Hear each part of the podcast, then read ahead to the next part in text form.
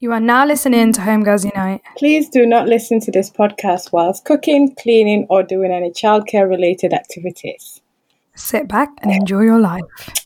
Enjoy. Right. Are you enjoying this? I'm I'm like sweating a bit, guys, but um, it's not because of Chloe Ting.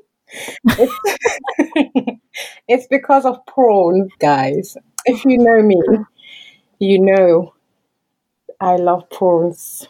Like Guys, the way she's like screamed when she saw the prawn, she was like, Hannah, they look so good. I was like, right. And honestly, I'm going. We just found this new fishmonger, and they have the absolute best prawns I've ever seen. And I'll be back for more after this ones I got finishes. But yeah, how's your week been? I guess it's been uh not gonna lie, it's it, it's weird. It's like um it'll be good, it'll be going good, and then I go on Twitter and pretty yeah, and it's just it's sad. Like obviously everyone was sharing their um sexual ass- assault stories, and it was just a bit heavy. So Yeah. Yeah, and in regards to that, people, I would just recommend taking time out um, if you Mhm. need to, because being on your phone 24 7, it can be a bit too fun. much. So, me, whenever the time comes, I love getting off my phone. So, but yeah, um, I hope everyone's doing good and everyone's keeping well. But, yeah. you know, we have a guest. Whoop whoop Dun, whoop. dun, dun. Well, You know, Hi, Emanuela. Hi, Emanuela. Welcome to the podcast. Thank you guys so much for having me. Of course, anytime. So, we actually met Emanuela on Twitter. And um, so, what we've been trying to do is get more homegirls to come on and tell us like their experiences because I feel like it's really important to hear other people's voices and what they go Mhm. through. Because hearing me and Hannah every week can maybe You hear me? I'm like, please. Like, so I think it's really important to get a wide range of experiences, voices to like mm. tell us how maybe someone else can relate to you more than us. So we're really excited to have you on and Thank you. you know, Of course, I'm so delighted to be here. Thank you guys. you want to go ahead and introduce uh, um introduce Yeah. yourself and like maybe what you do, how many siblings you have and yeah, absolutely. So I uh, work for the BBC in podcast commissioning. So we try and make podcasts that appeal to people like you and me, like younger audiences, BAME audiences, people from not London. Just try and make sure that those audiences uh, get get their piece of the BBC pie. I've been doing it for about two years now, uh, and um, yeah, as as uh, you guys probably know, I'm the eldest daughter. Um, I've only got one little sister, um, and I've got a mum and dad who I live with, and I live in my family home that I've grown up in since you know I was about three years old when I came over from Ghana, which is where my family are from. Um, and yeah, we've just been in South London ever since. Oh, what part of South? Uh, Clapham, Battersea, like literally on the Oh. border. Like Oh. one postcode is SW4, another postcode You're is still SW8. south of the river. It's all right. what do you mean? as, as long as it's south, like Yeah. we're in south, we'll, we'll manage that. Where are you guys? you know what? People are going to think we discriminate because everyone, I think everyone we've had has been from South London. We live in we live in Croydon, so Oh, right, so proper south. yeah, I can our postcode. Damn, okay. I, I grew up in like the Crystal Palace area. oh yeah. Um, Nice. So I've only been living in this area for three months Oh, now. wow. yeah, um, I'm not South, from London, so but I've only know, known South London, so. Mm, it's the best part. Don't worry, It you know the best honestly. part. Can you tell people again, please? Because the family disrespect us all the time. but yeah, so um, how how was your experience growing up in um as an eldest daughter in like a Ghanaian house? Were you born in Ghana or here? So I was born in Ghana, and Okay. when I was three years old, I came over to London. So it's kind of all I've ever known. Uh, and growing up was really interesting as an eldest daughter because I think, as you guys are probably aware, you feel like a, an added level of responsibility, Mm-hmm. kind of from a very young age, to kind of look out for your younger sibling. So my sister is five years younger than me. So we weren't really friends growing up because we we loved each other dearly. But you know, when I was twelve and thinking about boys, she was like seven and thinking about I know, like running around. so we didn't have that crossover experiences just yet, which does yeah. change as you get older. Uh, but I definitely felt like I had to um, kind of look out for her, definitely in school, in primary school, when I felt like people weren't being as nice to her as they should have been. And then also set an example that i was gonna you know do the best that i could for myself 100% but also kind of to show her that she could also do great things as well. Mm. and i grew up in a really working class house so we faced a lot of like financial difficulties and troubles as a kid. And so I kind of got a job when I was 15 and was helping out in little bits here or there, nothing major. Like I was only earning like 30 pounds a week for my sweeping up hair, hairdresser job. Yeah. And then I got like a retail job. And so it was never like huge sums of money, but you know, there were always, there were times where uh, my parents would, you know, be low on cash and I'd have to like step in and help out a little bit. Not in any major way, but, you know, it felt like a lot for me at the time. It was only like a proper couple hundred quid or whatever. But um, so yeah, you just grow up feeling like you have to look out for people a little bit more than maybe your younger siblings do that's um that's quite interesting in regards to like the whole finance finance side of things um yeah. was it a thing that was a verbal agreement or were you just thinking i let me just help out because you saw that your parents were struggling or was it a thing that you you like actually were asked to do I think it's let me just help out because I know for a fact that my parents didn't want to um, like ask us for money. That's not something that they were happy with or comfortable with. But you know, you can kind of like kids, smaller children, and I'm not just talking about myself. I don't think I'm like especially perceptive, but I think little children or younger kids are generally. You can sense when your parents are worried or stressed or frustrated or you know concerned, and so it was very much about kind of stepping in where I could. And I don't want to act like I was, you know, really selfless and altruistic all the time. There were definitely times where uh, my mum might have been like, "Oh, could you help me out?" And I'd be really like annoyed or angry or upset.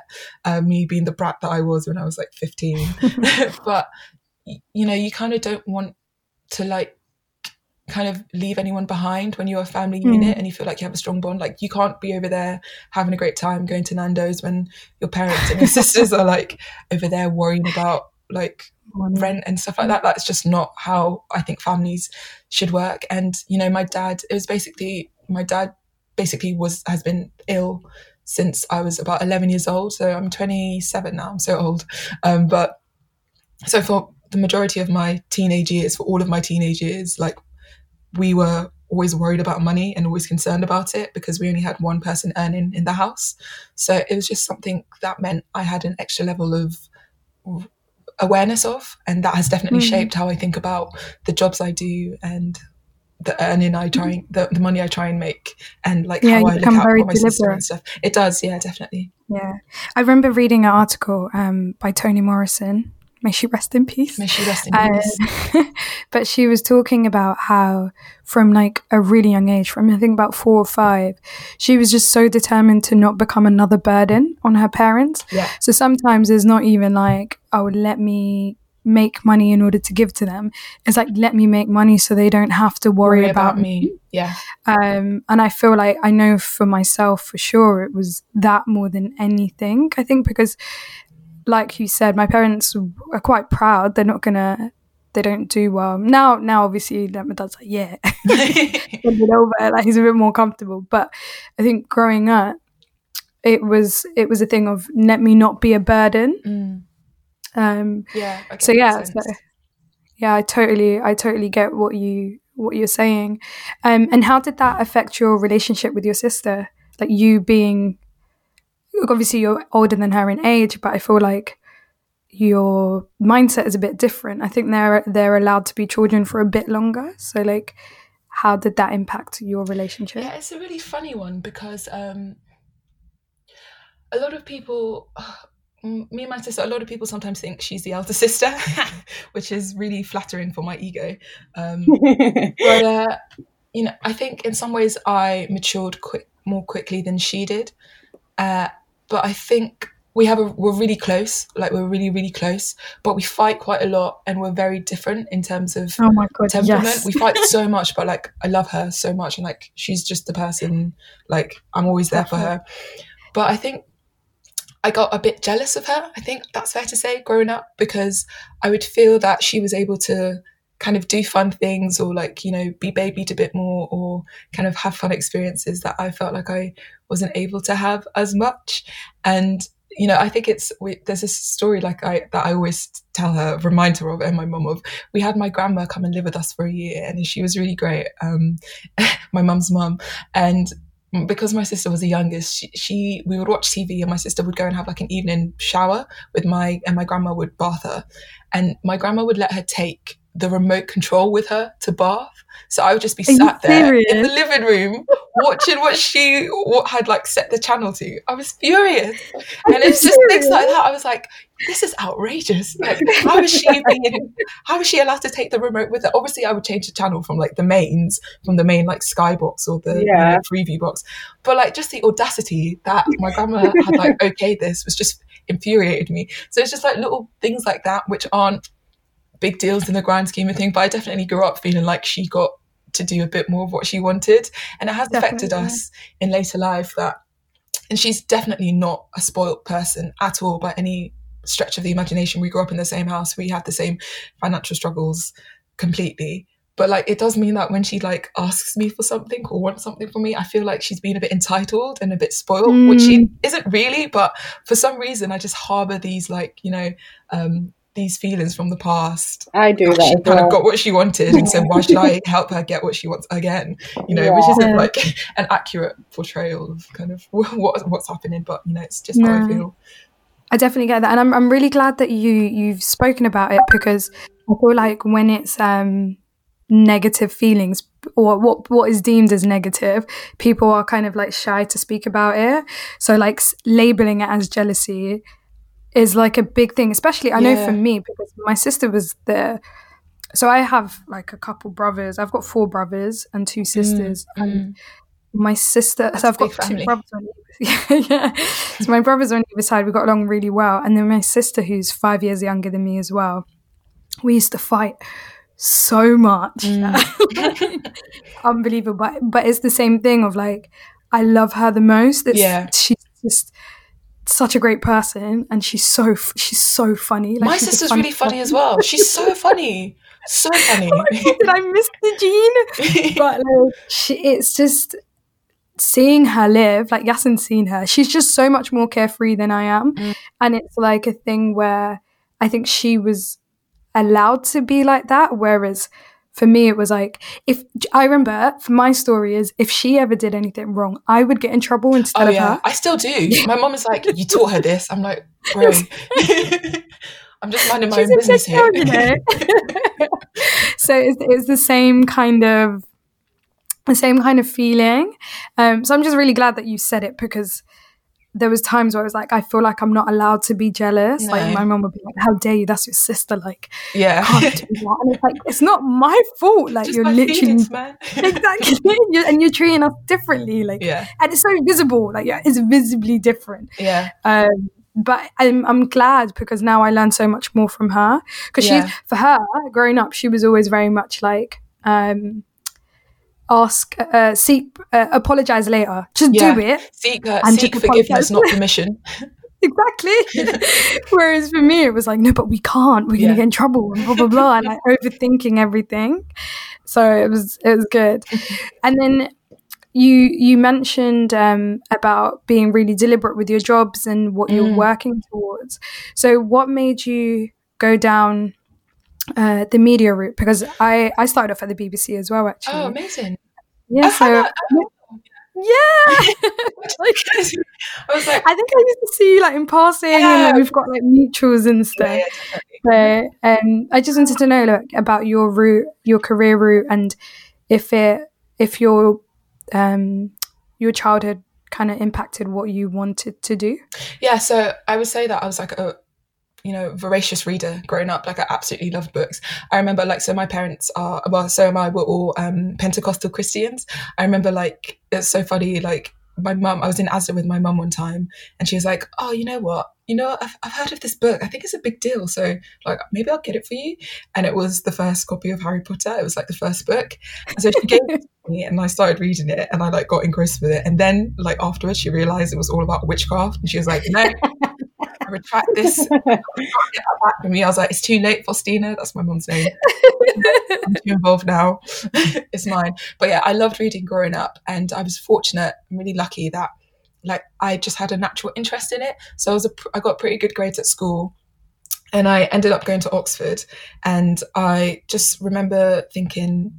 I'm going to Oxford not just for like the prestige. It's not for me. I'm doing this for like my mum and my dad. That it was really important to me that I made them proud so that they'd have bragging rights at church at work, wherever they wanted. So I was yeah. really committed to like, you know, trying to do the best that I could um, for myself and also for my family. So that, and I think kind of basically having to struggle financially growing up was a big factor in all of that. And I'm the the flip side was that I never actually knew what I wanted to do. I didn't know like I'm definitely going to be a doctor. I'm definitely going to be a lawyer. I didn't have that sense of um, you know, calling, which I really am, you know, envious of people who do, but that's just never been me. And so I just did student radio at Oxford and I just like sort of enjoyed it, never really thought I'd have a career in it. And then when it came to graduation, I found uh, out about Creative Access, which I'm sure you guys have heard of before. And this was yeah, I was a Creative oh, Access intern and I went to Oxford. Do you know what? It feels like we should have met ages definitely. ago. Shout out to Josie Dobrin, man, because she really did for all the BA. So she was incredible. So I ended up at a publishing company, and from then on out, and then you know, I realized the publishing industry wasn't going to pay me enough. And it's funny because recently there's there's an anonymous Google Docs out there at the moment um, on the internet, and it's basically they've got people who work in publishing to talk about their to like anonymously submit their salaries and like their identity. And I've seen level roles and like I'll send you the link afterwards. I've seen oh, like 18k and like the highest I've seen is like 50k, and I was like, that can never be me. So 18K. I like one eight in London. I was like, mm-mm, mm-mm. oh my god, which is a whole other like, podcast about kind of how classist and like how high the barriers to entry are in is in the publishing industry. But anyway, so I decided that I wasn't gonna kind of find the financial comfort or stability or opportunity that I wanted. Um, so I did the sensible thing, which was try out journalism as if that's like the bedrock of like, you know, solid income. um, and I ended up at BBC World Service and then I transitioned to a permanent role at the BBC and that's where I've been ever since. And I think I'm definitely like a risk averse person because of being, um, because of coming from a low income household growing up. Like the idea of joining a startup sends a shiver down my spine, which is, there's something quite sad about that because you know, these are joining doing things like startups are like incredible could be incredible things like you know mm-hmm. facebook was a startup once upon a time um, netflix was a startup oh, once yeah. upon a time so there's definitely fantastic opportunities in the startup industry but i think because i just don't want to feel financially precarious in a way that i did growing up it's meant that I've tried, I, I've naturally lent towards more kind of stable companies or industries, which, you know, nothing is guaranteed in this life, nothing is forever, nothing is permanent. So it's not as if I think, you know, once I'm in, that's it, I'll be financially set for the rest of my life.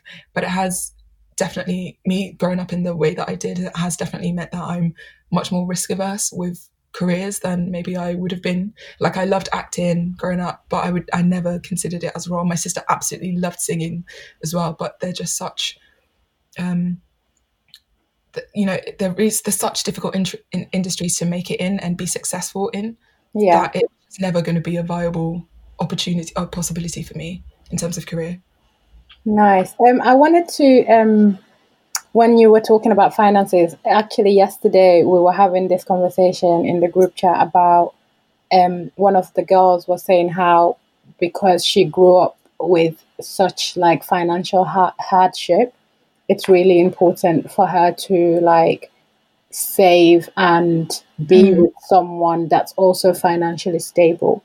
Mm-hmm. Um, and I don't see why it's such a taboo to say you want a man with money why would I not want a man with money? Like, what is this? So, in terms of that side, when it comes to partners, yeah, does that play a big role for um, whoever you end up with, like their financial situation? That's a really interesting question. Um, for me personally, it's not that I want the the first thing I think of is I don't want necessarily a man with money. I want my own money.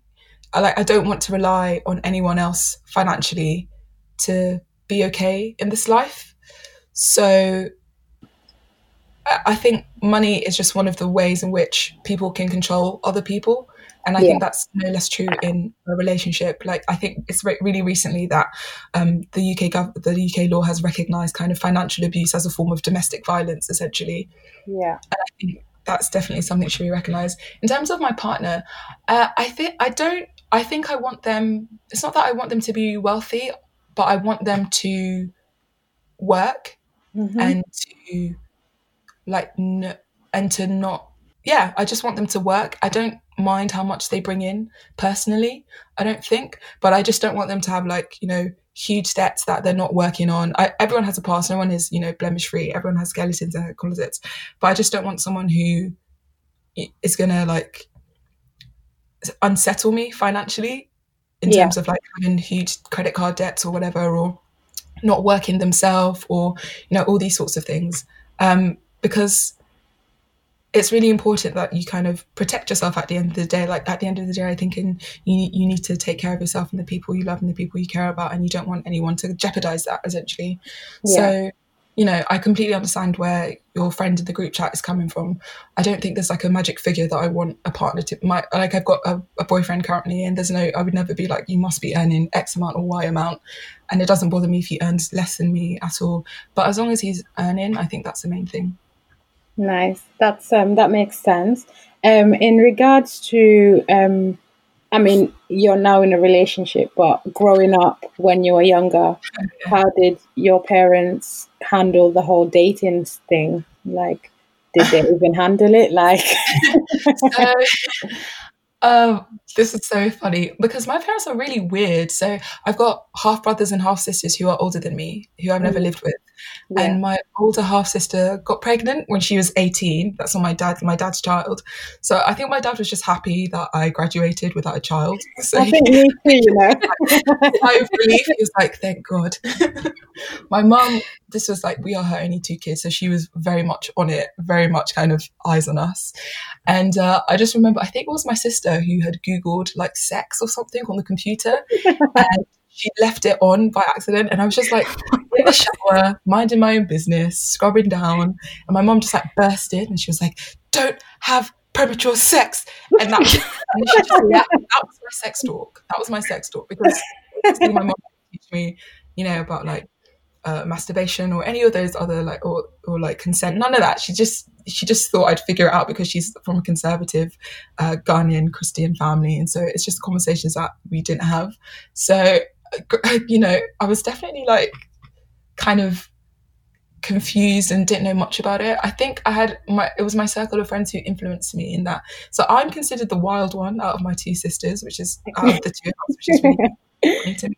So I had a boyfriend when I was 16. That was like my first boyfriend. Yeah. Nothing like, we didn't go beyond kissing ever. And like that was kind of a, that I didn't tell my mom. That was a secret. Um, but my mom, because my parents are very much like, don't think about boys, think about your education. That was definitely the MO. However, the second I turned 18 and was at uni, my mom's like, so where's your husband? Where's right? the man? Honestly. some mixed messages, some real, real, real mixed messages. So it's like gonna get up and get married after graduating. Exactly. my mom did one time see me kissing a boy, and she didn't really do anything or say anything about it. So it was my mom's a really funny woman. Like I used to have house parties, and she was really fine with that. But I would never go to a sleepover, for example. So yeah, just- I wanted to touch up on the whole sleepover thing, like because I feel like your mom's like my dad. Okay. um, because so I grew up in a very white area in mm. Yorkshire, mm. and I had like one black friend, and it was it was very strange because like when I was in year seven, eight, nine, my dad would let me go sleep over like he he was just I was living my life. Mm. And then as soon as I got to year 10, it was like there was not even any point in asking. Oh, really? Yeah, I don't know what happened. I don't know. It's like. and that was when all the parties were happening. Like, um, I think maybe like family members started putting in their two cent, like, oh, she's, she's at that age. Mm. Like, if I, like my stepmom, she was like my partner in crime. She would let me like s- let me sneak away, like she'll pick me up or whatever. So how wa- how was that with your parents? Like, did they Yeah. have to know who and where, what, when, time, all that? Yeah, so primary school, allowed? So primary school, I had two sets of friends. One were black and one were white. Yeah, And my mum was fine with sleepovers at both sets, and she knew some of my black friends' parents. Like she worked with a couple of them actually, so Yeah. that was all good. Secondary school was just complete ban. It was not happening. There's no way. was- my mum was like, "You have a bed. Where, why? Why are you staying in another person's bed for?" So that was a massive no-no. Um, but like generally going out and seeing friends on Saturdays were okay. The parties Mm. started happening when I got to sixth form, and the secondary school I went to was pretty tame, and I had a really good group of friends who were very like all immigrant backgrounds, but very academic. We all loved each other. It was like fun times, and like there was some drug taking, not in my circle, but like the worst I'd heard about was weed growing up. yeah, We got to my sixth form, and boy, the drug culture at my sixth form school was crazy. It was so wow. intense. People like taking ket, MDMA, like things I had never even heard of. It was such a madness. They were all the middle class white kids who were getting very good grades. thought I was going to ask. I was like, mm. It was all of those guys. So it was just, I think my mum might have cottoned on to that vibe or anything because she started getting really strict and she was like, you know, yeah, I have to know who you're hanging out with and when you're hanging out with them. But I was able to, if that makes sense. My mum pretty much trusted me. But when it came to like, you know, late night activity, she was like, you're home by nine, you're home by 10. It's Yeah. non-negotiable. So I think she really got a heightened sense of like worry. She was like, this might be, these might be the danger years where it could all go wrong and someone could get pregnant. Yeah. How is how's that compared to your little sister? Is it the same or are they more like loose on her? The thing with my little sister is she's actually a massive homebody. So Oh, Okay. so she definitely did benefit from me like basically pushing the boundaries a bit in terms of going out and seeing people. So, you know, she could go out and come back at like nine or ten or whatever, and there wouldn't be much of a conversation or an argument. But she didn't do that often. So I think that really meant that it was much easier for her to kind of navigate that. It was not she had a natural proclivity not to. So it wasn't as um there wasn't as a tense an atmosphere. Me and my mum would have really big arguments about it. Whereas with my sister it was less so. because um what we've like for example in like not even the going out bit but when it comes to like pushing boundaries Yeah. who's more likely to push your parents you It's- or your It's sister definitely me growing up. So really i'm shocked weird one because I just it was two sided. So I think I basically because I had like some white friends, I was like, I want to do what the white people are doing, and my mum was like, "Oh, What's going on there? I only say I went. I didn't. I was really studious and really, really academic. Mhm. So I never got in trouble. My sister did get in a little bit of trouble with like school teachers because she had bad friends growing up, and I think I think she was able to. She felt like she could take the Mickey a bit more, yeah but like it, it depends. Like on other things, where like I don't know, I wanted to go on holiday with my friends or you know things like that. That's not something my sister started doing until like last year. So Mhm. Things that I didn't feel were that rebellious felt a little bit rebellious with my mum, but things that were definitely too rebellious, my sister definitely definitely tipped her toe in that pool. shall we say. at least like you guys are more like I feel like you guys are quite balanced because there's usually two ends of the spectrums when it comes to siblings. Um, I wanted to go back to when you were saying how when you were at Oxford or the job you wanted, it was more Mm. like to make your parents proud Mm. and stuff. Um, do you? At what point do you think you'll stop? Because, like, I feel like, do you do you feel like you do it at the cost of your own happiness, or it's not something that you mind doing as long as your parents are happy? Yeah. So my parents have never ever been like, you must go here, you must do this, you must do that. They've never. I think my mum would be proud of me if I like worked a retail job or whatever. She'd be fine. Like she she used to work for the Royal Mail, and my dad used to be a security guard. So you know, they just want better for me what they themselves had. Uh, I personally don't mind um, like striving for excellence, basically because I want the prestige and kind of the financial security that can sometimes come with it. Um, I don't think I'll. I don't. I just think I really saw my mum because my dad was so ill. I really saw my mum sacrifice a hell of a lot. Like mm-hmm. she really, really had to like be the matriarch of the family single parent, like did basically acting as a single parent, taking care of my dad, doing all the cooking, doing all the cleaning, making sure we went to school, you know, getting us what we needed, buying me a laptop for uni when I knew that it was taking up like half of her paycheck and I didn't know where the rest of the money was going to come from. All those things. So I think what I want for my what I want to do for my mom is just to like I just don't want her to want for anything. Yeah. I just want to be able to provide that for her and my dad as well. He's a bit older. Um, yeah. So I just want them to be proud and enjoy enjoy because they really they really they really hustled for us and so i just yeah. think it's right to try and do it for them and i don't think it comes out of personal sacrifice for me because it's what gives me joy feeling yeah. like i'm taking care of my parents that's really nice to hear. Um, yeah, yeah well, pressurizing for like kids who want to pave their own path and they feel like they have to pave it, they have to live their life for their parents. I completely get that.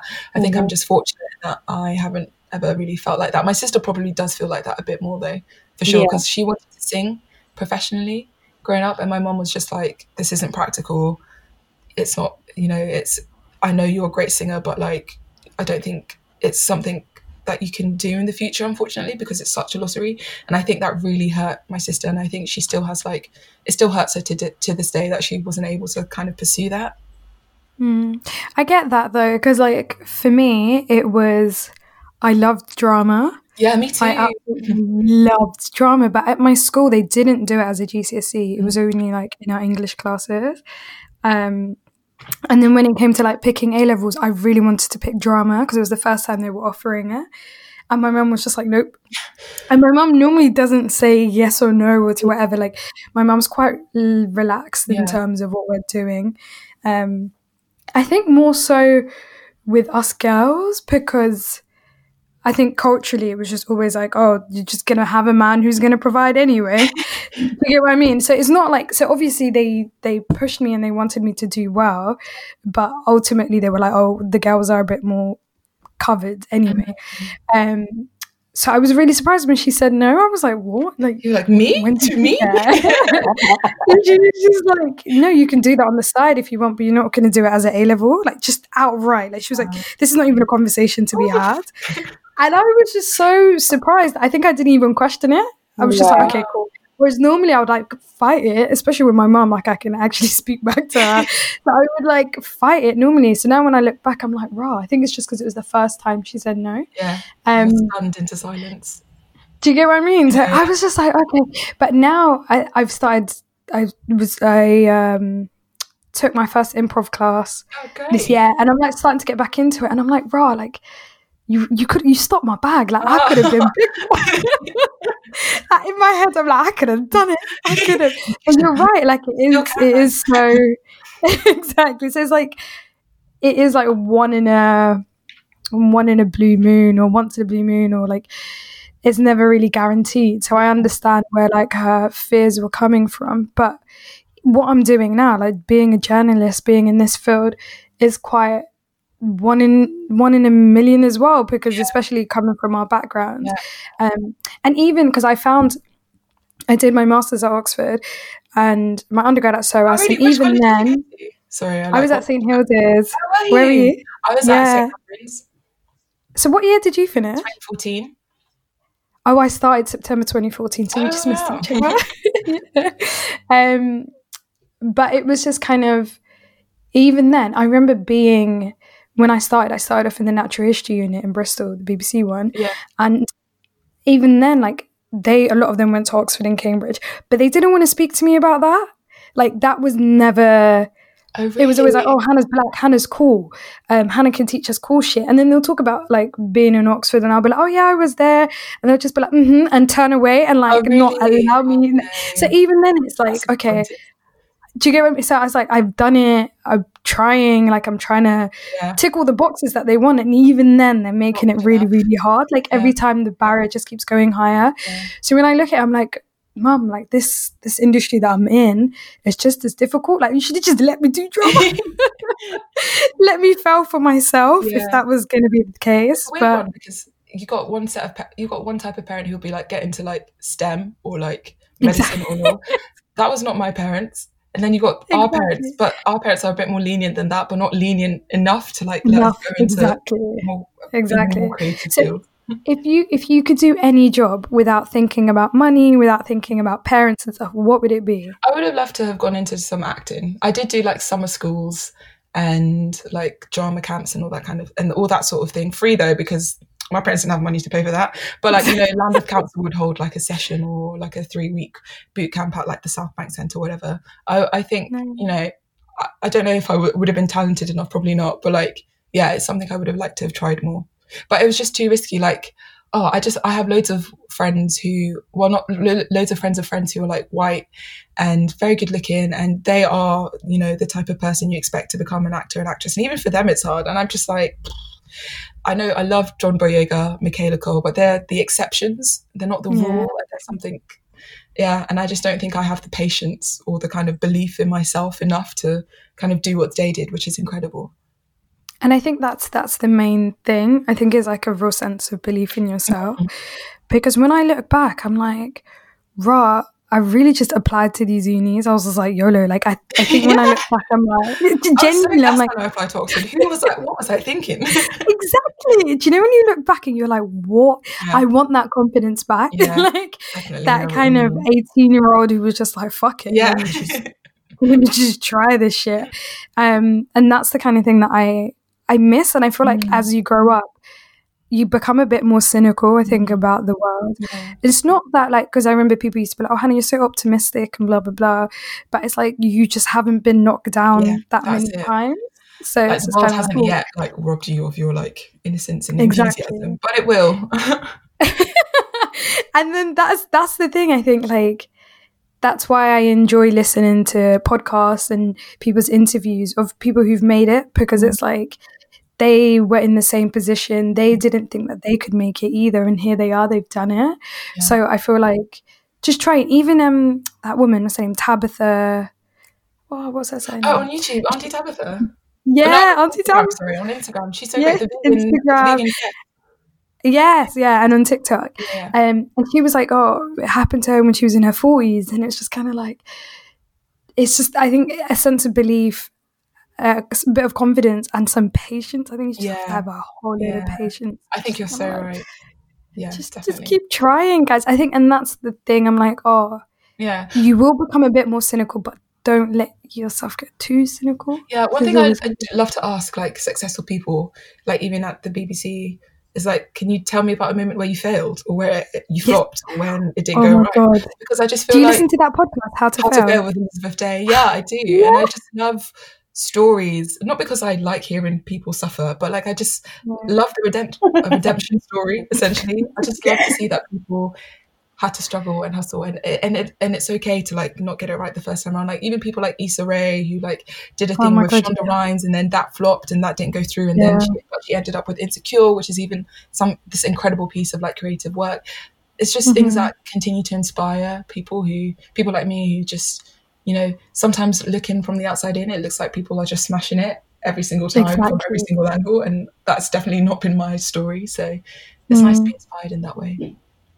I've had so many no's. Like when So I many look back, no's. I'm like, oh Bro, if you my go to god. my like BBC Careers Hub interview like history, It's like- unsuccessful, unsuccessful, unsuccessful, unsuccessful, unsuccessful. It's never ending, man. And how um can I just ask like when you got those no's, how did you take it? Like was it a thing like oh I'm uh, my my time is coming or did you dwell on it? What how did you manage it? So my mum, my mom like my mom's our faith like anchors us and my mom was always like look this is not this was not god's plan for you so don't worry about it and at the time i'm like I'm, I'm like just moaning like I want to know God's plan It being obvious but like there's something about I, I know that you know for people who aren't religious this might not you know be of any use to them in any way. But like for me it does help me kind of put things into perspective. I'm, i just think maybe naively there are greater things to come for me. And this really sucks right now. But yeah. this isn't my story. Like this is just another chapter in what will be a long and interesting story i hope. So yeah. i definitely think i i think for and i hope i don't sound too arrogant here i think for high achievers like failing feels you, are not resilient enough when you do fail like, you don't have that resilience and so when it does happen, so I think the first time I really felt bad about myself and my abilities was definitely at Oxford. And that like mm. knocked me for six. And for like a full year, second year was like probably one of the worst years of my life. And it, I just couldn't understand. And it wasn't just academically, but also socially. I was like having difficult times with people who I thought, thought were my friends. So that was really hard for me but mm. it does give you it is like a life lesson to learn that like life is going to knock you down and it's not fair and it's not right and it's not just but it does happen and it's not and it's okay that it knocks you down but it's how you respond to that that will kind of determine your future and i think i've just learned to like just embrace the failure look it straight in the eye and then try it dwell on it think about it cry about it. I think crying's really good. And then try mm-hmm. and move on from it and build and use it as a stepping stone and not a block if that makes sense. Yeah definitely. Because even for me there's some roles that i forgot that i even applied for that i got rejected from. And whenever i look back i'm like raw okay. Because e- and each one you feel like oh this is the one. Mm-hmm. and then i think it's just the same kind of thing of like okay it was never meant for me mm-hmm. and it could have been a thing where i could have got it and i would have hated it like exactly. it just it just wasn't meant to be yeah. and something better is always in store so i think that's the kind of thing that i say to myself, I'm like, it's fine. Obviously, you're going to cry about it at the beginning, yeah. but afterwards, you're just like, do you know what? There's 110% there has to be something better. Yeah. I'm journal- not going to continue. Journaling really helps me. So at the time when you're going through something difficult, you feel like it's the worst thing in the world. But sometimes I look back on my entries and I'm like, you know what? That that felt terrible at the time, but actually I'm absolutely fine. And it's just good to remind yourself that in a week's time or in three weeks' time or in however long, you're going to feel okay. I agree because one thing like I keep telling myself is that it's very important to learn rejection from early because sure. I think I've grown up and I've met people who are like in their 30s, 40s, 50s and they can't handle rejection. Mm. And I'm like, how it's either you haven't had any rejection significant enough to knock you off your feet mm. for you to be able to deal with it, or you've just grown up in such like a bubble that everything you wanted like you had yeah. and um, you get to a point in life that the rejection is coming it might be in like the slightest way yeah like one thing i, I exactly like one thing i do is when when i was like after i left uni and i was applying for jobs etc and they'll reject me, I'll just send a, a message like, "Oh, thank you for your time," mm. and it brings me peace. Like, okay, like you didn't choose me, but thank you. Like, yeah. and then it's like I like I always do this with Hannah. Like, I'm always like second guessing what I want to do, mm. and then I'll be like, God, give me a sign of yeah. this is what I need to do. Yeah. And then I'll get like a really big client and then it's like okay that's the sign that i need to continue my business yeah or if i maybe i'll apply for something and i don't get it it's like okay this is a sign that i need to do this so i think i would i feel like rejection is very important to learn yeah. yeah. to learn mm-hmm. about mm-hmm. yourself and be aware that this world is not built for you like yeah. you need to like be at peace with knowing like not everything you do is gonna be like approved. Like yeah. not every, you might think your work is great, but everyone's looking at it like, "What yeah. is this?" And I actually and I really respect you for that, Yasin, because I know what you mean about those emails you send where you say thank you for the, your time. At the time, sometimes I'm like, why would you reject me? I've had time. you do this to me. I'm heartbroken. But actually, if you do send an email that that you've described, Yasin, the day after, you feel so proud of yourself that you Yeah.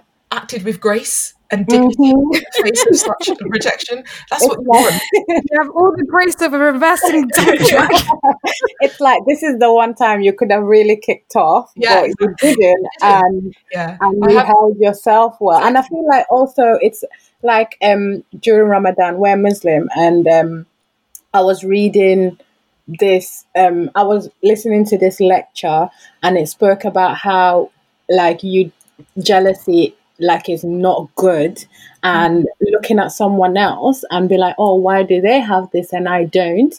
And it's like oh you're disagreeing with what god has willed. Oh, like yeah, so okay. are you speaking against god by you saying that you deserve that? Like if god hasn't given it to you that means it wasn't written for you. Mm. and the things that are truly meant for you like that also brings me a lot of comfort like that It's they the will same- always find you.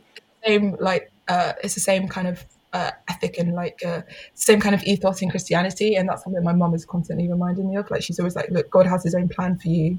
Don't look at what everyone else is doing.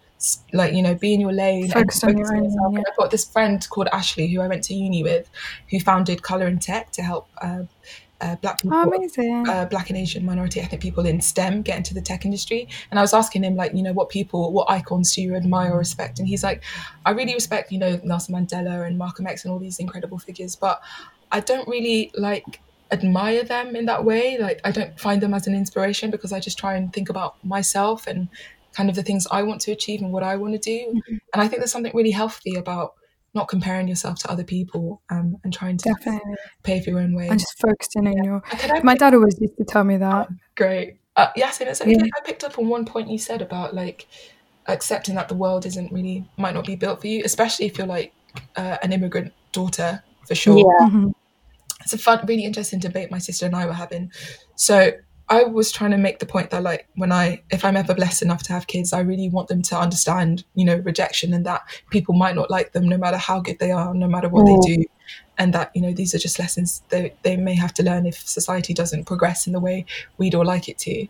And she Yeah. was kind of saying that it's not really fair, it's not really right to do that to a child because the world is going to be harsh to them, especially if they're an immigrant kid. So why should your parents be harsh to them as well? yeah And there are ways in which you can be supportive without trying to like you know give them a hard time. I used a phrase, "The world's going to be mean to them," so I might have to be mean to them too, or something like that. Really poorly phrased. yeah Um, she feels like that's just not. That's not a good thing to do to your kid. Like be mean to them because the world is already going to be mean to them. So why should you as well as a parent, even if it's to teach them about rejection and about resilience and all those things? Yeah wanted to get your thoughts on that. Yeah, no, I, I, I get it because for me, I know with my si- siblings, I'm extra soft with them mm. because I'm like, do you know what? The world's going to be mean anyway. Like, I'm fully of that mindset. And I'm like, now I don't live with them. But before, when I was living with them, it was like trying to create a space in their home where they feel safe. Mm. But that doesn't mean that we don't have those necessary conversations. I feel like you can either wait until they come to you with an experience and they're like, oh my God, this happened. Why did it happen? Yeah. Or you can kind of like tackle it. I remember I saw a thread recently about how to talk to your child about consent without even using sex. So you can talk to your child about racism and like all these other big conversations without necessarily being like, you're definitely going to face this and like scaring them in that way. Yeah. But you can have those conversations. You can be like, the same way, like, um, you can just say like, oh, you know, sometimes you like some people and sometimes you don't. Do you get what I mean? It's, mm. and it's it's a natural thing. Like you're in a group of friends. Sometimes you get along more with one person than you do with another. That happens in life, and it could be for a number of reasons. yeah And then touch and race, I feel like you shouldn't shy away from those conversations, but I don't feel like you should be mean. I feel mm. like the same way I remember when my when my sister was a baby and I was like really trying to get her to walk and one of my aunties was like listen she's going to be walking for the rest of her life let her sit Yeah. that's and it's true. that kind of Yeah. thing of like they're gonna face it but why not let them have the peace and the, Yeah, you're the right. kind I of think um, when, like I said, I grew up in a predominantly white area, And every time I want, wanted to ask my parents to do something, my dad would always be like, You're not like these white kids. And I never, re- when I was young, I didn't understand. I was like, I want to be like them. Like, I want to go out, I want to have fun. And I wasn't really getting the message he was trying to put forward. But then when I grew up, when I left Yorkshire, and then I was like, I'm I'm not like these white kids. Actually, like I'm actually black. I have different struggles. I'm Muslim. I'm black. I'm a woman. I have like all these things that they don't face and will never um, understand. And then I can't. I think like that's where it really hit home. Like, okay, I have to be this way. I, I have to work harder than them. I can't just get up and be like, oh, I'm going to do this because I feel like it. Like, kids will be like telling their parents, cussing their parents. I'm like, if I try, I remember I went one time, I my dad was talking to me and I walked off. Oh, I was no. like, that was the last time I did it. Oh, so no. I think there's definitely ways um, to communicate with your parents, well, um, with your kids, and things coming across well. And I think that's also why, um, like we've been saying, it's so important to fix yourself before you have Mm. kids Mm, because that's where you're sure. able to communicate well with them. You're able to tell them how things are without being necessarily mean. Because if you're going through your own struggles and trauma and whatever, how are you going to help your child with their tr- struggles and trauma? How are you going to communicate effectively to them when Yeah. you can't even like put your own words across? Yeah, so you're I think those are like all the things that we need to consider before we get up and have kids because Mm, that's where the cycle like Continues. keeps going again and absolutely. we have more damaged kids with us. So, uh, wow, this turned into something that I wasn't expecting it. Gosh. I was like thinking we're just gonna be, you know, having a bit of fun, you know. but no, I think it's it's a very important conversation to have, and um, I think it's very much needed, and I hope like people benefit from it. Mm. But Thank yeah, you so much, Daniela. No worries. It was really. yeah, you Great you got us to to be guys. serious. Look at us. Thank you Oh, so much, worries. babe. Thanks for your time, guys. Thank you. anytime, and um, I hope um, I hope you're en- enjoying lockdown. I mean, there's nothing As much to as one enjoy. exactly. But thank you so much for coming on. Where can people find you to? Oh, I'm at E M A N K W E N on Twitter. cool. Are you on Instagram? I am. I'm not. I do have an Instagram, but I'm a lurker. I just follow other Oh, you're one of incredible, them. inspirational people. There's nothing of value on my tw- on my Instagram page, so I won't. No worries. That's fine. Um, but anyway, we'll tag you so people can find you. And Amazing. thank you so much for coming on, and No we really appreciate your time. Enjoy the rest of your weekend, girls. And You too. Bye. And thank you for listening, guys. If you if you want to jump on the podcast, um, please do just drop us a, a message. We're trying to get as many voices as we can. Um, so yeah, please drop us a message Yeah, and have a good week. A week. Have a great week. You know. fantastic. Listen, did I did I sound northern No, you didn't.